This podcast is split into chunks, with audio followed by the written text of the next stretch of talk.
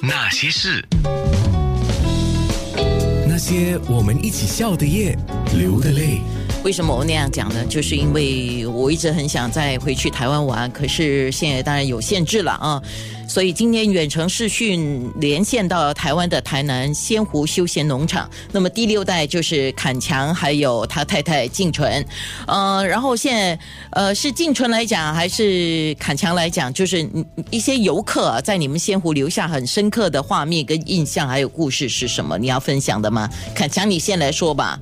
主要每次接待客人，你跟静纯都有不同的这个任务，对不对？呃，是，就是其实在我都比较常负责农事啊，然后呃工程啊相关的事情，然后静纯呢，他就比较常管理现场的运作，对，然后如果是以我我个人来讲，就是呃跟客人相处的的。最比较珍贵的感觉，是因为我很在乎这种本土文化跟农业的事情嘛，对，所以我其实呃最有感受就是那种客人觉得哇好美好美，然后尤其是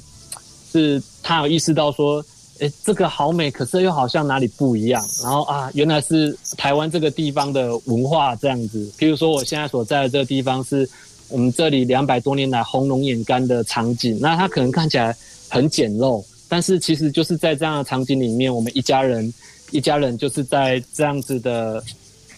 我身后的平台上睡觉，然后才有刚刚那种房间的形式是这么来的。然后呃，我们如何如何吃野菜等等的，也都是两百多年来在这样子的房子里面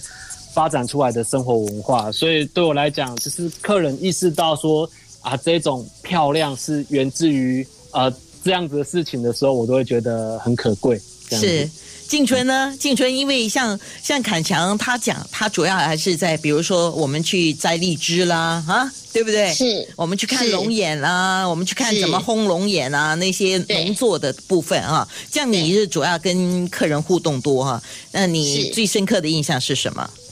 其实最深刻的印象很多哎，然后特别要讲就是客人其实反而会给我们一些小惊喜，比方说他们在 check 到的时候，然后我们要进去整理房间嘛，他们会很可爱，会写一张小纸条。堆砌在刚刚我们看到的那个茶席的坐垫上，说他很喜欢这边，他有空一定会要再回来这里。我觉得这个都对我们来讲都是最大的鼓励。然后除了这个之外呢，像我们平常也很喜欢帮客人量身定做他到仙湖的旅行，比方说他一生一次的婚礼，他想要办在这样子的蓝天绿地上，那我们会帮他。专程的规划，通常经过这样子的规划，到婚礼结束之后，我们真的都会变成好朋友，因为好像一起在讨论他的人生大事一样。所以这个这个这个超好玩的，因为每个新人他想要的画面都不一样，所以我们就会想要努力的去完成他人生大事当中想要怎么样的画面，我们都会努力帮他达成。所以这件事情对我们来讲也是觉得很好玩的。天哪，你你们等于是参与人生最重要的一个人家人生里面很重要的一部分呢。对啊，每次都搞得好像自己嫁女儿一样，根本就还没生，就觉得和那个爸爸牵着女儿走出去的时候，就在旁边一样边偷哭。我我还记得很有感情，我还记得五年前，我我记得我去你们家玩的时候，晚上的时候啊，有一班呃客人住宿在那边的客人哦，就在那边庆生。哇，我看到你们两个人跟他们一起在那边庆生哦，感觉好像。你 你们就是他们的朋友这样子，